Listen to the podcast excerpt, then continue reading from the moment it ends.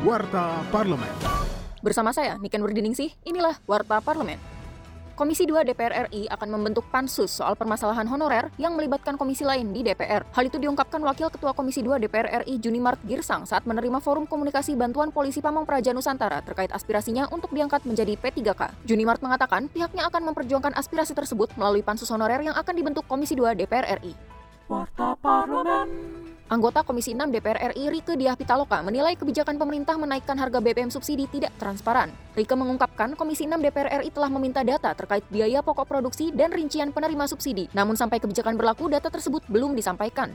Sampai BBM-nya kemudian diputuskan harga BBM subsidi naik, data itu tidak ada, belum dikirim. Kami belum menerima. Sehingga kami tidak bisa menghitung sebenarnya ini pantas naik atau sebenarnya bisa stabil atau bisa turun dari mana datanya? Kami komisi terkait tentu memiliki hak sebagai politik pengawasan yang diamanatkan konstitusi untuk memperoleh data-data itu. Dengan demikian secara pribadi, selama data-data yang saya minta belum saya terima, selama itu juga saya tidak menjamin bahwa terjadi perhitungan yang fair ya fair trade ini fair trade bukan free trade loh yang kita anut ya sehingga saya tetap dalam posisi menolak kenaikan harga BBM bersubsidi selama data itu tidak transparan kepada publik.